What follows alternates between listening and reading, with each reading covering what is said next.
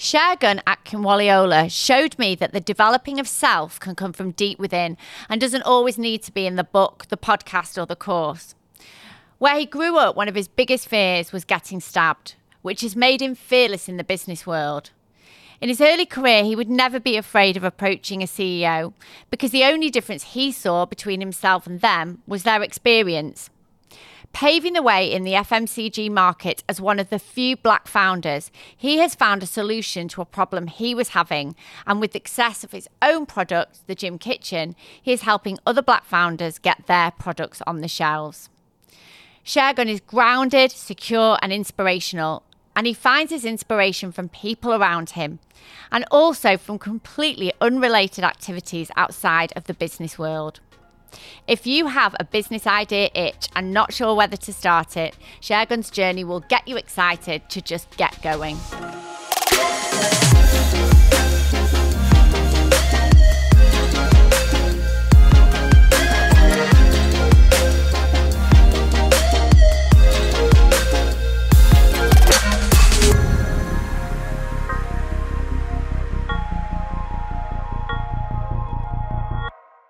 Welcome to another episode of the Anything Is Possible podcast. Not that I like to take the series over with all the things I like, but in the last 12 months, I have discovered the most amazing brand called The Gym Kitchen. And today I'm with its founder, Segun Akinwoleola. So Segun, before we begin, you founded in 2016, but the story for Gym Kitchen began 2020. Is that right? Yeah, that's right. So as a frustrated gym goer, before I was even a frustrated gym goer, I trademarked the name The Gym Kitchen because I grew up and I've always wanted to launch my own business and kind of do something of my own.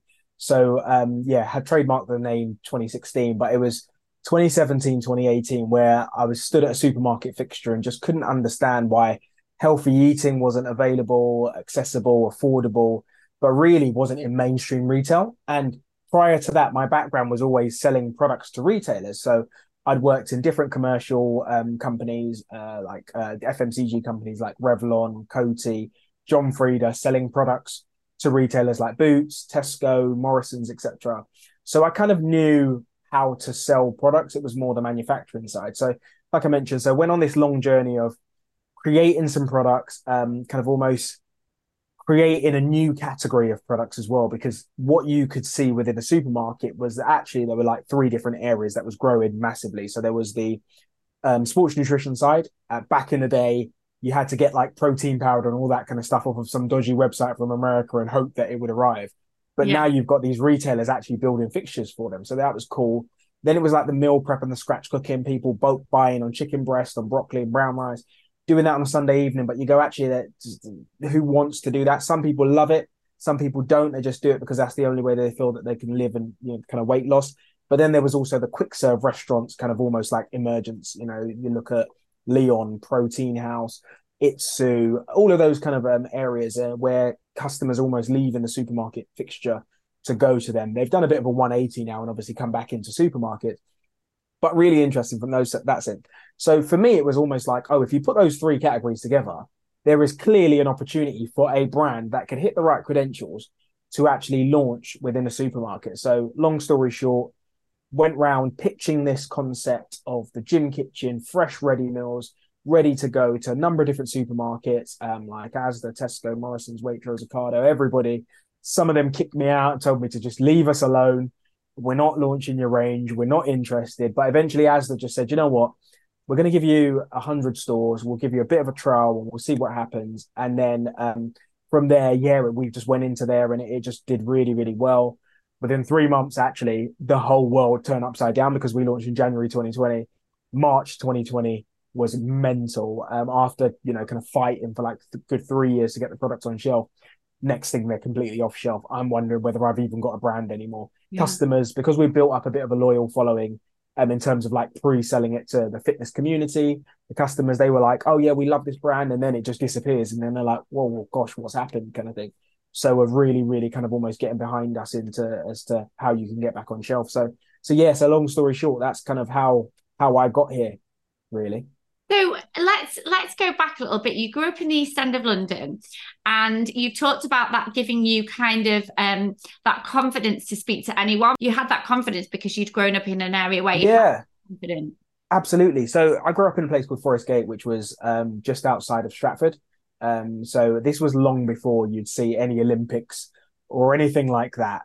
It was not a glamorous area. You know, at the time, there was gun crime, gang crime, knife.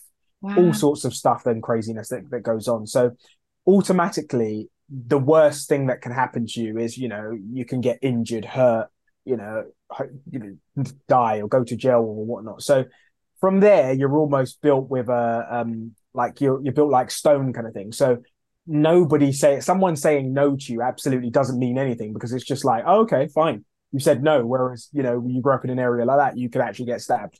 That's the worst that could happen to you, kind of thing. So, you know, I took that kind of mentality and philosophy into business and into the rest of my life, in that if somebody says no to you, if it doesn't go to plan, if it doesn't go well, that's actually not the worst thing that could actually happen. You know, for some people, that is the worst thing that could happen. But for me, it wasn't. And that just enabled me to keep on pushing and pushing and pushing, because I feel like without that, you know, kind of upbringing and that growing up, I wouldn't have kept pushing as hard as I did to keep going. You know, most people quit within the first couple of no's, kind of thing. So it's that resilience and tenacity that you would just keep going and going and going until somebody said yes. Exactly. 100%. 100%. So you started your career in FMCG and you worked for Coty. And I think you started off with Adidas selling their deodorants. That's right. And I think what I'd really love to ask you about is, you were an account manager, essentially, weren't you? Obviously did really well at it. Tell us about that role and what great account management meant to you. Yeah. Do you know what? So I actually had no idea what I wanted to do. And one of the things about FMCG, and this is what I talk about when I share my story, and that I had no idea that it existed. So I went to the University of Surrey after leaving the area. And I feel like that really kind of almost like changed my life in a sense, because you become a lot more aware of the different cultures that exist, the different environments that exist, teamwork and passion. I met people that were so much smarter than me and were a lot more driven than me, but it enabled me to catch up to that smartness and that drive and that work ethic.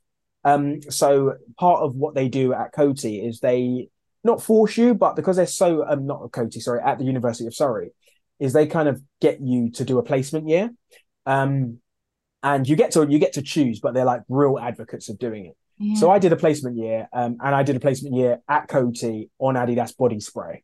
Yeah. And that's when I did that, I was actually in marketing. So I started off in marketing, which was great, amazing, was marketing assistant, worked on some really cool campaigns like South Africa, World Cup 2010, I believe it was. And yeah, it was just so exciting.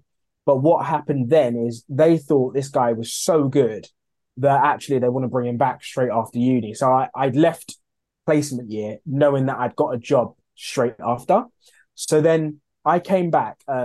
So they had a job for me, but they were like, we'll take you back into a job at the time. The job that they had for me was called a category analyst. And this was analyzing all of the different data, creating like presentations for the salespeople to go out and, you know, present, etc. And I hated that job. I literally couldn't stand it. I was like, this is like not for me at all. I love numbers. I love data. But doing that as your full-time job just wasn't for me. But what I could see, and what the rest of the sales team could see, was this guy has got passion. He's got enthusiasm. He really wants to talk to people. So let's try and give him a sales role and like see if he can develop there. So I then went to go and work within the sales team. And this is where I was managing the likes of Lloyd's Pharmacy, Semi Chem, which is a discounter up in Scotland. And for me, it was great because, you know, you ask about what does good account management look like? Yeah. For me, it's all about listening. It's all about listening. It's all about working together, that collaborative approach on how do we both work to achieve something different?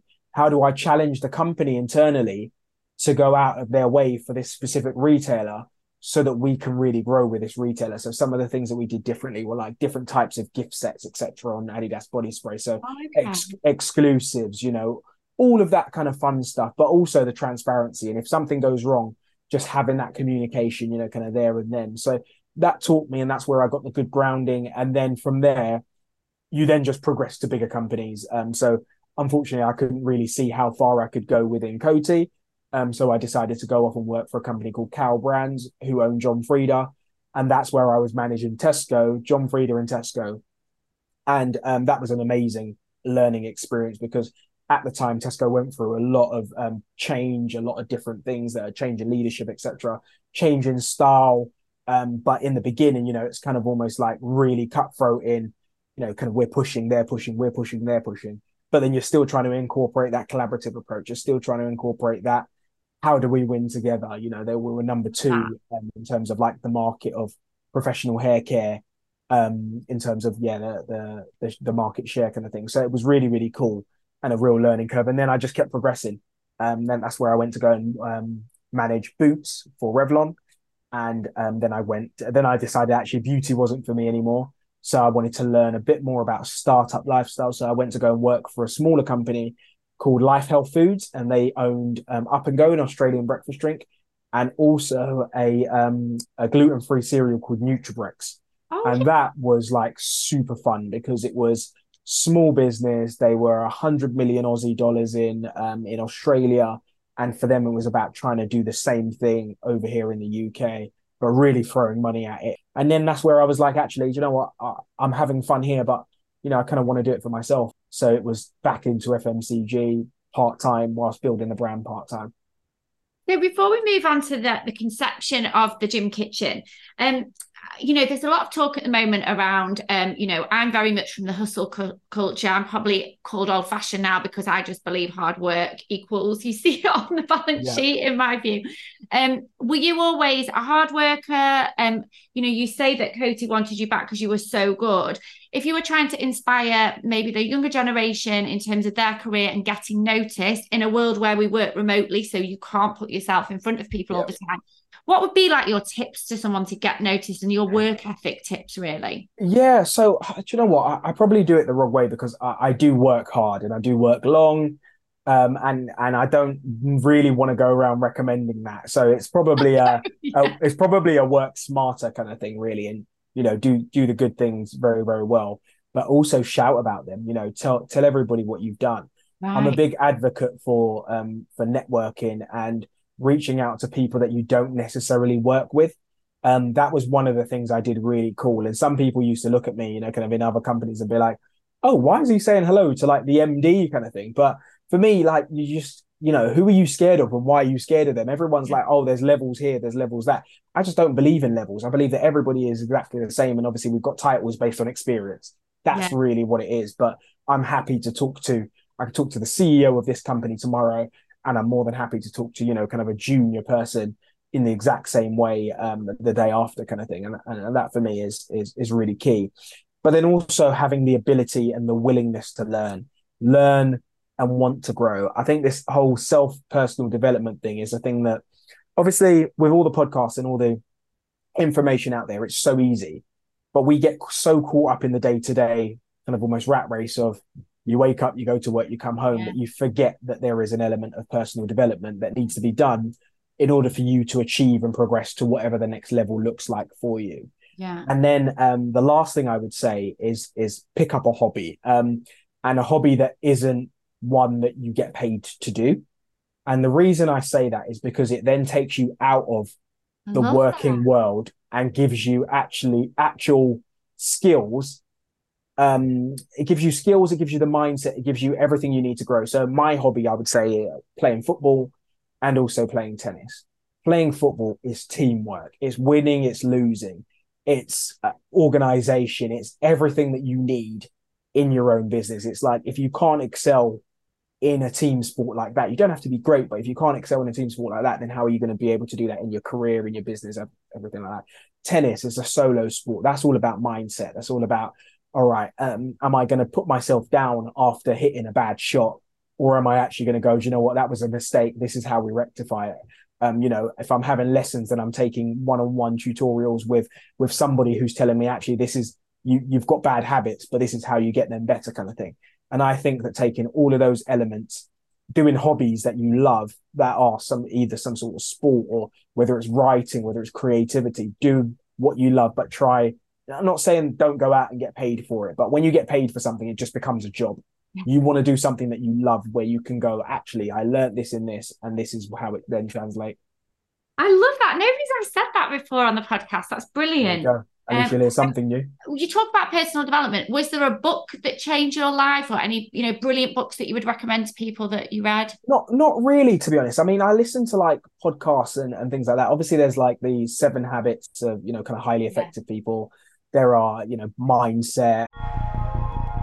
Just a reminder that the best way you can support the show is to subscribe, leave us a 5-star rating and a little review for what you think of our show wherever you listen to your podcasts. It only takes a second and may seem like a small thing, but it helps us rank in the podcast charts, find new listeners and reach even more amazing guests. So with your review, you're actually helping to improve the Anything Is Possible show.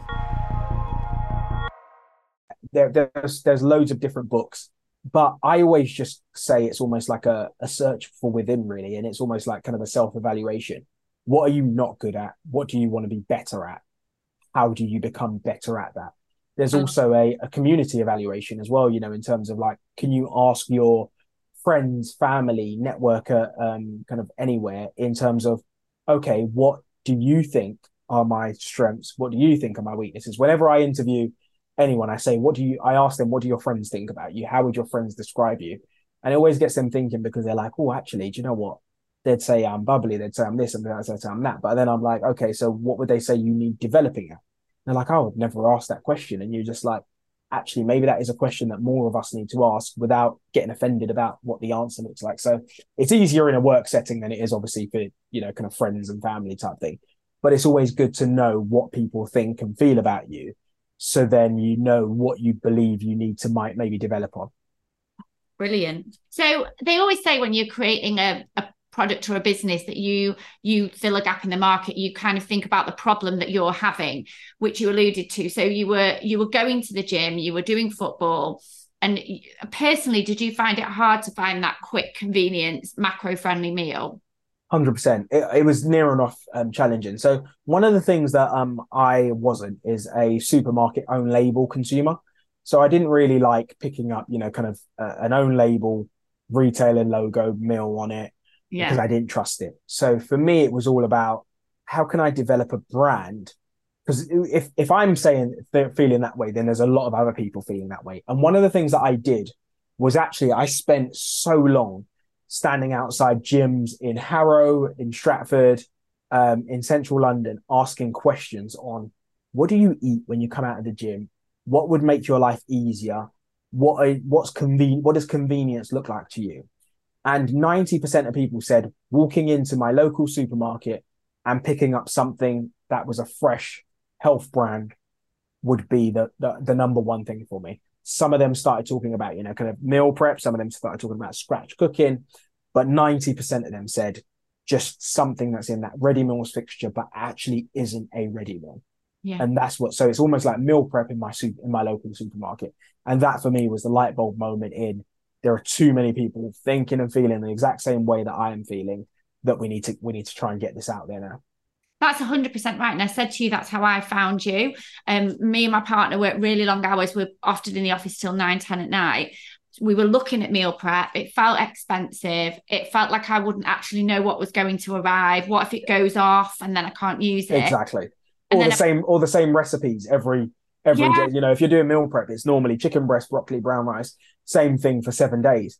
Just like life should, you know, because you want to live healthier, because you want to look a certain way, does not mean you should not have fun. Food, I say, is emotional, right? You sit down in the evening, you want to enjoy it. You've had a long, hard day of work. The last thing you want is something that isn't flavoursome that you had yesterday. Do you know what I mean? Like there are some people that absolutely love it, and I'm not knocking any of them. But me personally, I was not that type of shopper. I'm a shopper that wants variety, wants differentiation, wants it quick and easy. So, you know, tonight I'm like, actually, okay, what can I get tonight? I can pop to Tesco and I know that there's at least a choice of 10 different flavors of the Gym Kitchen across our chilled, frozen or pizzas that I could pick from. Nothing is the same in terms of days. You know, I could get a salmon linguine, or I could get a Gym Kitchen chicken tikka, or I might want a pizza, or I might want some pouches. There are so many things that you can kind of go for. And that's what I set out to create. Well, that leads us nicely on to, can you just describe the product range, of which I've tried, I think, nearly everything, but tell our listeners. Yeah, absolutely. So the first things we launched were the Gym Kitchen high protein and ready meals, right? So these are macro counted ready meals. They are high in protein, 2 of your 5 a day, 400 grams in terms of portion size. And the reason we make them 400 grams and not 350 grams or smaller, is just simply because we wanted people to feel nice and full after work, you know, kind of, or lunchtime, whenever you're having our meals. We do have some other pots that are about 300 grams, which are tailored to more of a lunchtime occasion or like a light snack type thing. But really and truly, our core is at that 400 gram mark. So we've got that within chilled. We then, and I guess this is how the story kind of goes as well. So that was our initial launch into Asda and chilled. We then, the Asda buyer was like, look, I love this brand. I think you can do some really cool things across frozen. Do you want to launch anything into frozen? And I was like, absolutely. You know, how can we launch frozen ready meals? Because we had our customers going, I would love to have freezer versions, which I can just take out whenever I want. I know the date code's not going off. I know that they are obviously the locked in nutrients and everything that comes with frozen, because frozen is super, people don't actually realize that frozen's super fresh because it's frozen at production kind of thing. So we then launched our frozen meals and our frozen pizzas. Frozen pizzas came about, so the frozen meals are the exact same credentials as our frozen, our chilled meals, but just, you know, different flavors that kind of work really well within frozen. So like lasagna, etc., that kind of stuff. And then our pizzas was just a completely different concept that we really wanted to try, right? So, you know, how do you get to a low calorie pizza for a whole pizza? So protein infused base, minimum 20 grams of protein, still 1 of your 5 a day with that 80 grams of veg on them, and all under 400 calories. So really allowing people that go, do you know what? I can't have pizza because I'm calorie counting, or I'm looking to increase my protein, to give them that real core solution. And then the last category currently that we have are the grains pouches. So we almost thought, okay, we've done really well in chilled and frozen, and we're going to continue to grow and expand on that. But actually, cupboard staples and cupboard essentials are extremely important. Once again, we're trying to be a lifestyle brand. If you want to have something, you know, and you're more of a scratch cooker, you want to make, you know, your protein. So whether that's tofu, whether that's chicken breast, whether that's tempeh, whether that's fish, what could you have with it that would allow you to boost that protein? So we've got a really cool, unique protein blend that we put within our beans, pulses, lentils pouches. We've got 4 flavors, so like barbecue, tikka, Moroccan, and what's the other one? Barbecue, tikka, Moroccan. Gosh, I've almost forgotten now. So many products. Yeah, but we've got 4 flavors. So puri puri, we've got 4 flavors, which are really cool, really exciting, taste great, and yeah, so that they're across 4 categories, but we're not stopping there. And that's the great thing about the Gym Kitchen. We the name lends itself to being able to fit into so many different categories. But the thing is, for me, it's all about categories that actually make sense for us. We do not want to just launch into something for the sake of launching into it. There has to be a real need. There has to be a USP. So it might be that, you know, our differentiation is on flavor. It might be our differentiation is on protein count, calories, bringing a new customer to the fixture. So many different ways that we can almost like bring something different. But yeah, like I said, we're not stopping there, and we've got some really exciting stuff coming later in the year. And anything you can share, or is it all top secret? It's all top secret for now, because I know this is going to be out soon, isn't it? If we were closer to later on in the year, then yeah, but you'll be able to spin back and go, oh, you told me about that. Oh, amazing. So the fact that you got the Gym Kitchen, I bet when you looked that up and it was available, you're like, oh my God, I need to get that now. Oh gosh, do you know what? Yeah, so I trademarked the name The Gym Kitchen, which was fine, but then thegymkitchen.com was taken, and I reached out to the person and said something like, "Hey, would you be up for like selling the Gym Kitchen domain?" And this was before I'd even had the idea and everything sorted. Yeah. And he was like, "Yeah, we'll sell it to you." I think it was like $5,000 or something like that. So I'm like, "We don't even have like a listing. How can we do this? $5,000? We can't pay $5,000." But eventually, I think it was like 3 years. And I always said to myself, if I get that gymkitchen.com domain, then I know this is supposed to happen. Yeah. So I think 3 years later, it was like about to expire. So I'm looking at it and I'm going, okay, let's see what happens kind of thing. And then you're supposed to renew it by a certain amount of time. So didn't renew it. And I was like, okay, this is good. Let's just sit tight and wait. Didn't renew it. And eventually it just got cancelled and was in the open domain. And I was like, get it straight away. So I think it was like 50 quid in the end. But imagine that going from £5 to 50 quid just because the person, I think it was an Australian person, just didn't need it anymore, didn't use it anymore kind of thing, had registered it ages ago. So I got the domain. And when I got the domain, that's when I was like, this is, you know, when you think the stars have aligned, this is supposed to be, this is kind of, yeah, absolutely meant to be. Wow. And what I also love, I'm just going to show up for the YouTube watch. So you really thought about the brand, didn't you? And the packaging in terms of diversity across the people featured, but then also 100%. Really easy to look at the packaging without going on the back and looking at the macros and the calories. Do you want to talk us through that? Because it is so fun. Absolutely. Yeah. So we initially launched it in some packaging, which was just functional. So it just kind of had, just had some drawings on it in terms of like the individual, so a cyclist, but you couldn't really see them. And then it just had, it was more functional. So it just had the protein, the calories, etc. So I then kind of almost put out like a bit of a tender to a few design agencies. And this design agency came to me. They'd never done food before, but I'm a real people person. And, you know, I get some good vibes from people, and they just, you know, I kind of just clicked and connected with them. So, and I said, when we met them, we were only in chilled meals. And my concern with us just being in chilled meals was that the branding that we had would not translate into all of these different categories and different areas that we really wanted to create. So I said to them, I need a branding that's translatable to everywhere and everyone.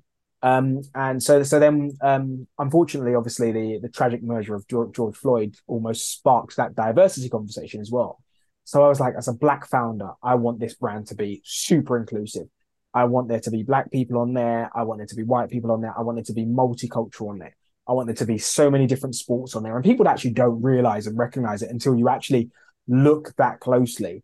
But it really is inclusive. And then I was like, how do we then use color to really scream about our credentials, you know, in terms of having the macros front of pack or on the side of pack, making it easier. Even in the description and the name, you know, being macro counted, there's a scientific element to that. You know, it really is just taking what's normally just old school traditional thinking and inserting it into the branding to become that whole holistic lifestyle branding that people can go, hey, I shop, eat and breathe the gym kitchen. You know, my desserts are 20 grams of protein, this calories, this thing, or my pizzas are this, and this, that, and so on. So yeah, that's kind of where we're at. Oh, I love it. And all the different, like, obviously that pizza's orange, this is red. It really does look stunning. So that leads us on to you talking about it, you wanted to show diversity. And as we were talking before, in my research, I didn't realise, A, how few Black founded FMCG businesses there are, but how few are actually in with the major retailers. Can you talk to us about that as a discussion point? Yeah, absolutely. So once again, when George Floyd was murdered, that's the only time I actually started to realise that actually there's probably a big issue. So I'd always faced discrimination and kind of almost like racism within the FMCG world, just, you know, kind of inadvertently type thing.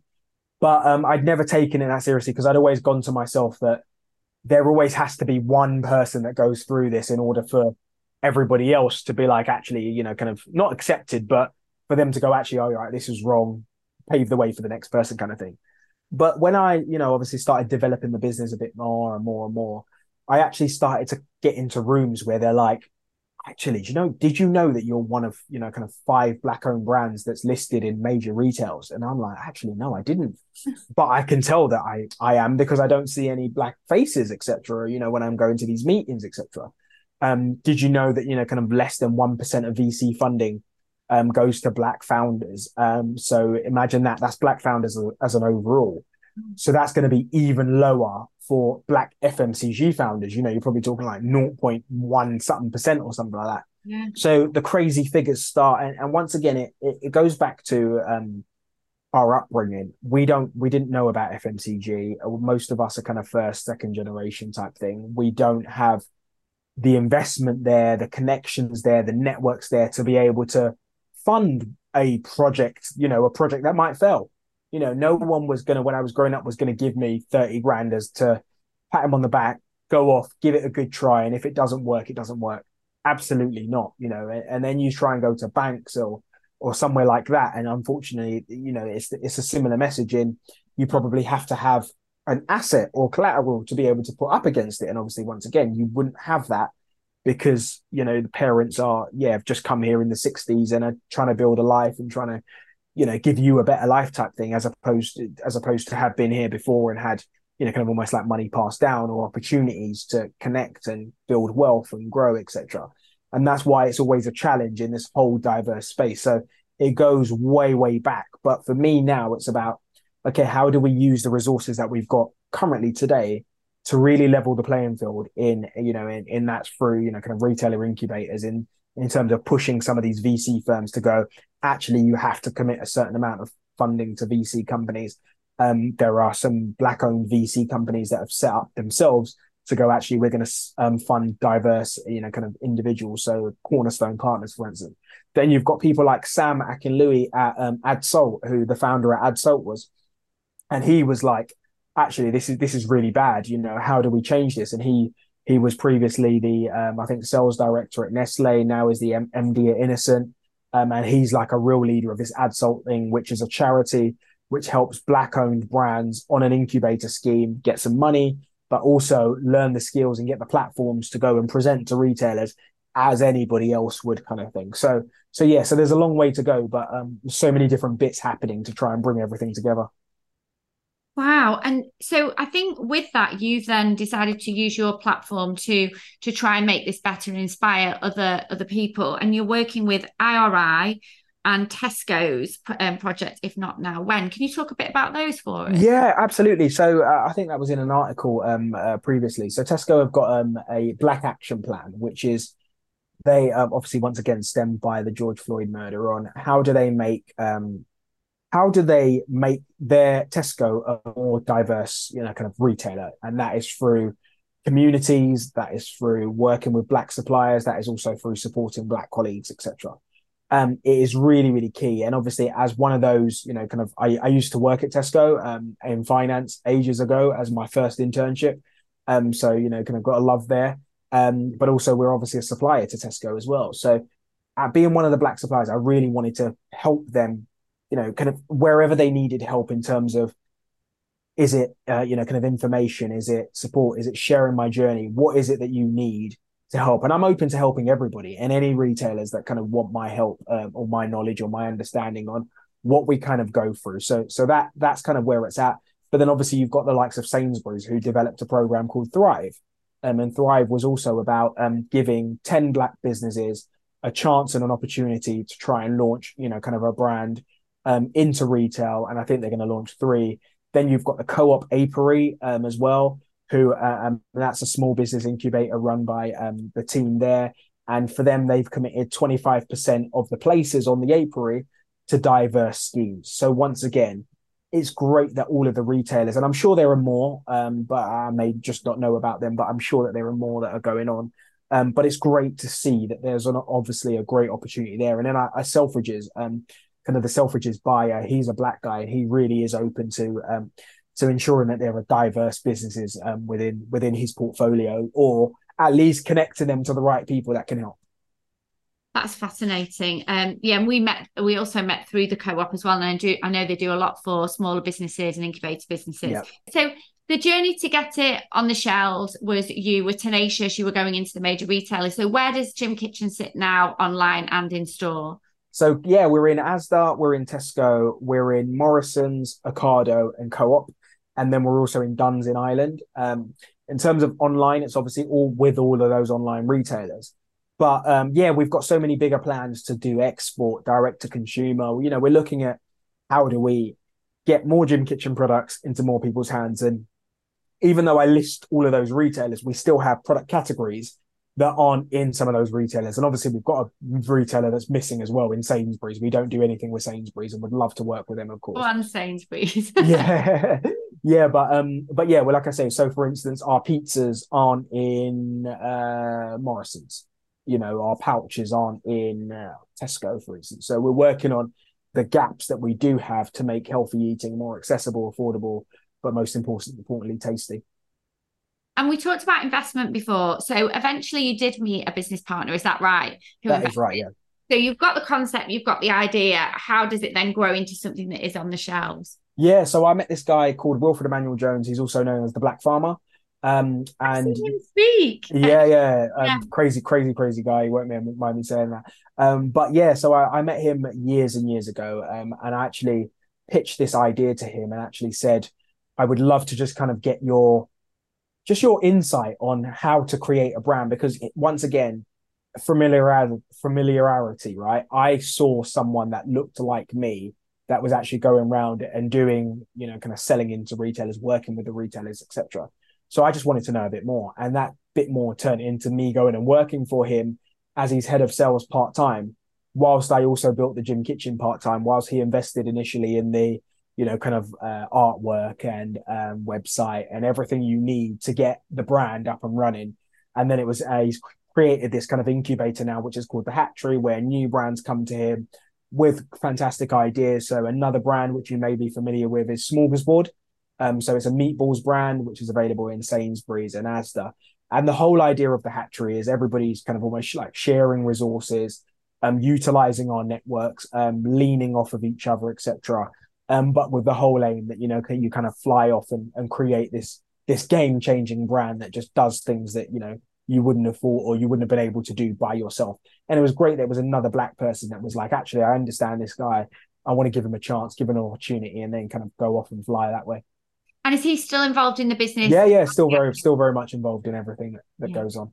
And will you need more investment to expand, or are you in a position now where you're able? I mean, you're always open to different opportunities, right? So if we really want to go big and hard, obviously investment is great. But, we're kind of just managing it as it is with different types of working capital models, etc. So, yeah, but, you never say no to investment. We might, we might raise some big money at some point. You just never know, really. And in terms of marketing, so what you're on the shelves, but has social media been important to you? Has sampling, experiential events? How have you got the message out there? Yeah, so that is probably the biggest part of launching an FMCG brand. Do not think that you're going to put products on a shelf and they're just going to like fly off the shelf. It just doesn't work like that. And part of what I did very, very well was did the pre-selling. So 5 years before I'd even launched the product on shelf, we'd already had the social media set up. I was going around doing interviews with like personal trainers, nutritionists on YouTube, just getting their thoughts, building a bit of a following, building a bit of a community, and almost like bringing them on the journey. So we had a nice pool of shoppers who would help spread the message. Then when you get on shelf, it's then about, kind of actually what do you do to kind of get it selling? So that's paid social media ads. We've done some outdoor campaigns. We're in those health and wellness magazines, all of the different ones. So Men's Health, Women's Health, everything like that. We've got a PR manager who helps continue to spread the word in terms of getting the message out there. We're in different groups, like, there are these Weight Watchers and Slimming World type groups that exist. So for us, we go in there and we communicate the benefits of our, what we do and how it's different. So, personal trainers, nutritionists, we've been at events, so like Balance Festival, we've done some retailer head office events. So the list goes on, because what you've got to do is always continue to ensure that you are really continuing to market the brand, because that's the only way you're going to get new shoppers, and that's the only way you're going to grow. And it's working so far. And yeah, we want to go big and bolder, and that's why I talk about investment to you, because we'd love to be on TV at some point. We are looking at kind of video on demand and all of those kind of new channels that exist. How do we utilize the likes of TikTok and kind of all of that kind of stuff? But what we do want to do, and we do want to ensure that we've got, is when we go even bigger, is have a model set up where we're in as many places as possible, so that it's not wasted money. Do you see what I mean? So that actually a customer goes, oh, just saw the Gym Kitchen, I can literally pop into a store just there and pick the brand up. And that tends to be the hardest bit in terms of making sure that you get the best bang for your buck. In is your distribution strong enough to be able to, for a customer just to be able to pick us up? Yeah. And in the team now, you mentioned you've got a PR manager. So how many people are in the team outside manufacturing, and what are those? Yeah, so probably about 6. But then, like I say, we've got the external Hatchery team as well. So Wilfred's got a team of like 20 people. So it really is a full shared resource thing, in terms of we've got our own people, but then we've got the Hatchery people. So it's really cool and really exciting, because it just enables us to grow quickly. And as founder and entrepreneur, I'm always fascinated on how you spend your time. Can you tell us a typical week, including your hobby and your free time and everything like that? Oh, gosh, that is really hard because there isn't a week that is the same. So I guess if I use this week as an example, I guess Monday was all about, you know, the first thing you check the sales, see how you did last week, etc. See what's up, what's down. Is there a reason why?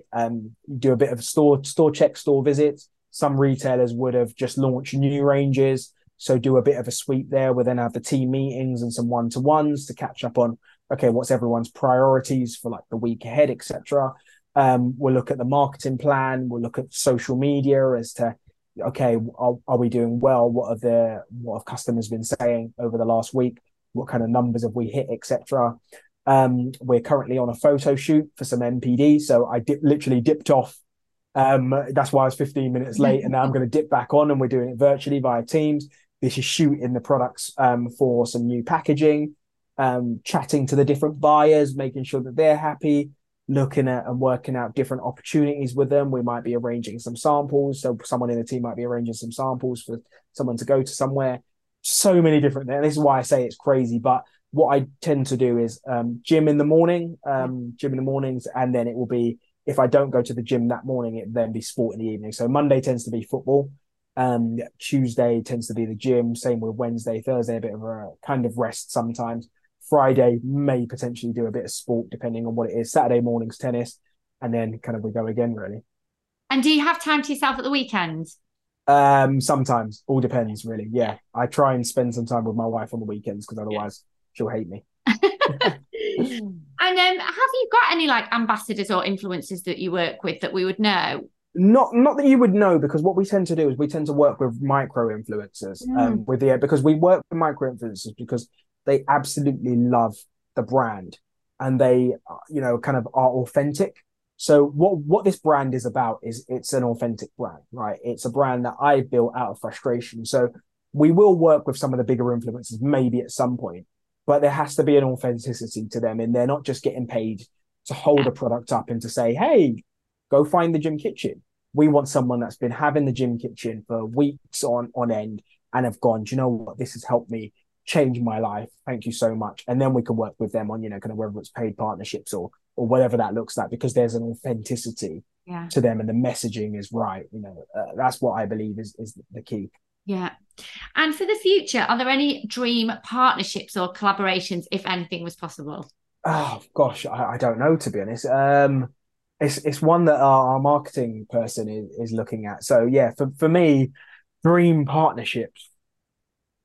Don't know. It's really tough. Yeah, I don't know. Dream, because it's like dream has to be big, super out there, doesn't it? Really? Yeah. Yeah. Mm.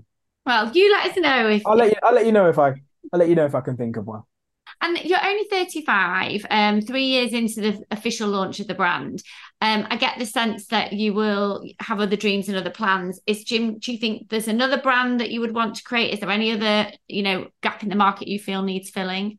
Yeah, 100%. You know, I'm absolutely a brand creator. You know, I want to work with retailers on creating new and exciting brands. Obviously at the moment, you know, the focus really is on the Gym Kitchen, but there are always opportunities. You know, there's obviously the plant-based area, the plant-based space. Is there something that can be done there? The non-alcoholic world. So I've reduced my drinking intake. Do I like the options out there? Not too sure. It's the same thing that I say with plants, you know, kind of almost like plant-based. How do we have more vegetables, etc.? So yeah, there are always things that I would love to create, you know, maybe even outside of FMCG, in clothing, but that's like, I don't know, 10 years time kind of thing, maybe. But for now, yeah, the Gym Kitchen is where it's all at. And as we come to the end of the podcast, you come across as such a positive person, and even doing my research and listening to you, I really got that vibe from you. Do you have any down days? Are there things that bother you? Yeah, absolutely. You know, we have down days all the time. So something always goes wrong. But for me, it's always about, okay, this is going to happen anyway. It's never all going to be positive and all going to go right. But how quickly can you get over that? And how quickly can you focus more on the happier side than on the sad side? Because the sad side doesn't actually bring solutions. It actually it's only the positive side that helps you to think about solutions. So one of my sayings is positive vibes only all the Love time it. Because we just want to, you know, kind of crack on with what we need to do and not focus too much on that. Yeah. And you're leading a business with purpose, I feel. And all the work that you're doing for diversity outside and around the Gym Kitchen. In one of our episodes, which was with the late Jacqueline Gold, who was the founder of Ann Summers, she talked about, and the businesses that stand out are the ones with purpose. And it's so important to network and be involved in your industry.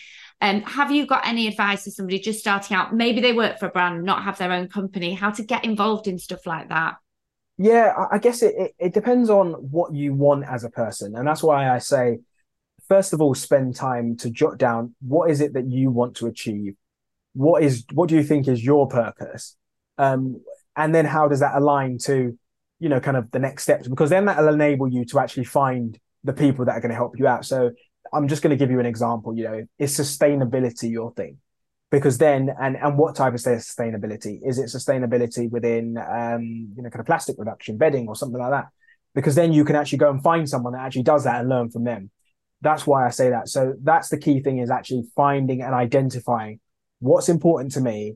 And also, but you may be the person to be able to create that. There's so many people within organizations right currently, which have gone diversity and inclusion, super important. So they're like, okay, I'll be the diversity and inclusion manager, and then progress to diversity, inclusion, boss, etc. This is a brand new role that's just come about. Once again, it's personal need. It's that drive. It's that passion from within you that enables you to go off and want to do that. Yes, such good advice. So as we come to the end of the podcast, it's called the Anything Is Possible podcast. What does Anything Is Possible mean to you? So Anything Is Possible means to me is that basically the sky has no limits. You know, you can do as much as your mind can achieve. Don't set limitations on yourself.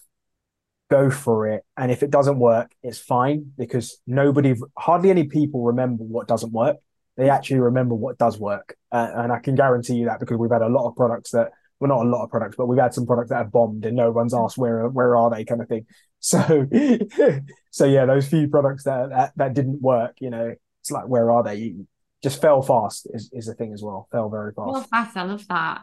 Oh, listen, it's such a pleasure to get to know the person behind the brand. And genuinely, as you know, I am a consumer of your products. I absolutely love them. And just for our audience, you know, like you said, the frozen meals, if you get home late from work, you don't even need to think about defrosting them. You can have them in the fridge. And I haven't tried this yet, but I'm trying the pizza tonight. So I'll be sharing that on my Instagram. Awesome. Thank you so much for taking the time to spend with us, and good luck with everything for the future. No, thank you so much. It's been an absolute pleasure.